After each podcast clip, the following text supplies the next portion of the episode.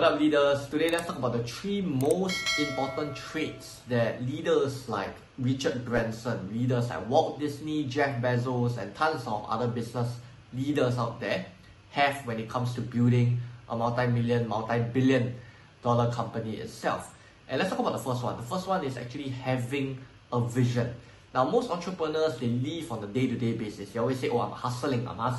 Hustle day in, day out, every single day. I'm doing work. And then the question is, are you doing a lot of work or are you doing the right work?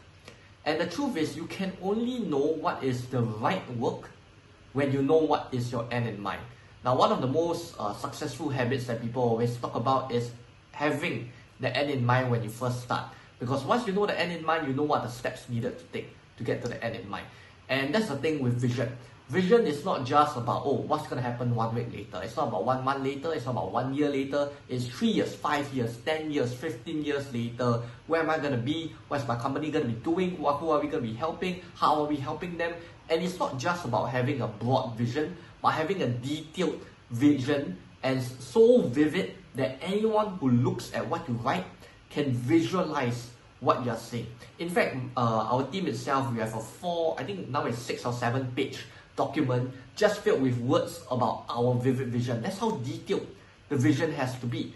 And so when it comes to vision itself, you will start to know what are the right activities that you have to do every single week, what are the right goals, right KPIs, right, that you have to set for yourself in order to hit the vision once you understand what is that end vision itself. Once again, don't stress yourself out by thinking, oh, where do I want to be 50 years later? I'm not really looking at 50 years. I think 3 years is a good way to start. After 3, move to 5, 10, 15. Like, if you aren't experienced in visioning yourself, start with 3. Start with 3 and simply just think about it. Where will I be 3 years later? Where will our business be 3 years later? And keep asking yourself where, who, what, why, how. Again and again and again and again. So that you can really solidify that vision. And once you know what's that vision, you will know what kind of goals you can set there, you will know how to lead the team, and you know where you're going. The worst kind of leaders are the ones that don't know where in the world they're going. They look at what they're doing on a weekly basis, and then they just work towards their monthly goals. Oh, my monthly goal is to get 5 clients, 10 clients, 20 clients, 30 clients, get 10K, 20K, 30K, 40K. And that's all they know. And then it hits one point of time where they ask themselves, okay, so actually what are we doing? What are we working towards?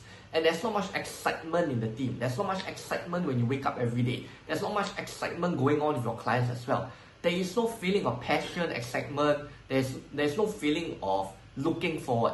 The reason is very simple. It's because you don't have a vision. And once you have a very clear vision itself, your team, you yourself, your clients will always look forward to what it is that you guys are producing.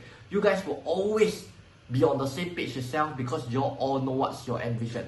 Now, if you don't know and you're not clear of your end vision, everyone will start asking different questions. Oh, okay, actually, what we are doing this for what? What are we doing this for? Where are we heading towards? And that's exactly why you have questions like that, because your vision isn't clear enough.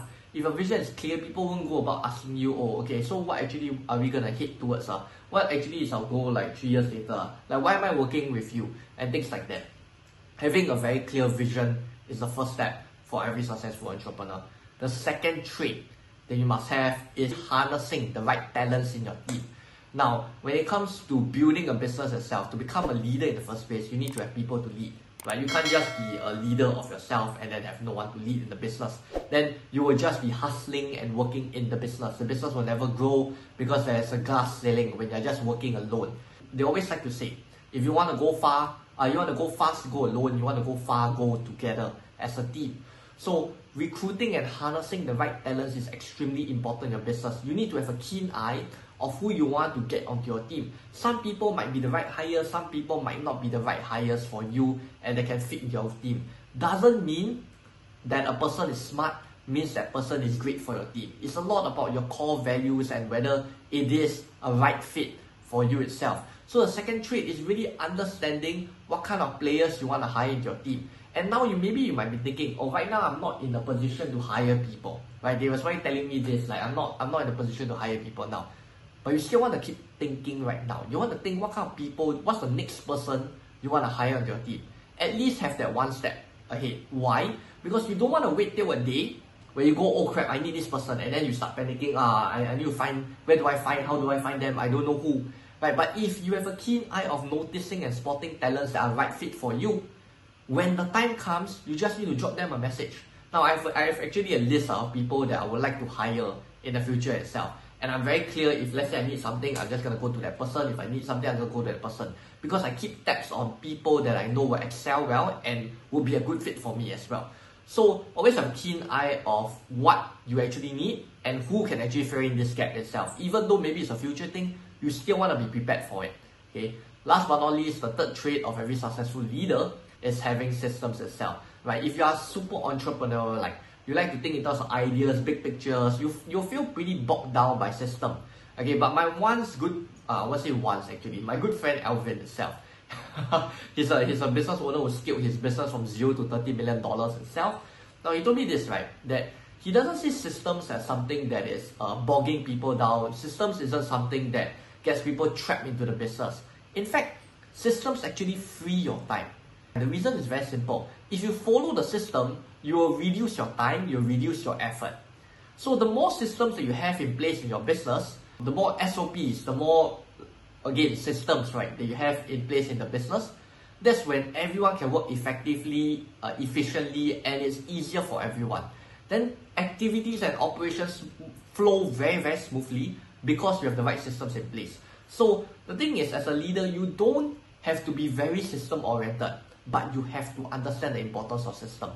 Once again, you don't have to become very system-oriented and think in that way, but you have to know the importance of systems and you need to understand the big picture of systems itself, because you need systems in place for your business to grow, to scale. Without systems, without structured SOPs, right? Without rules for people to follow itself, everything will go haywire in the business. And once again, always think of systems as not something that restricts you, but think of systems as something that frees your time, frees your energy, frees your space, so you can do things that work on the business rather than work in the business itself.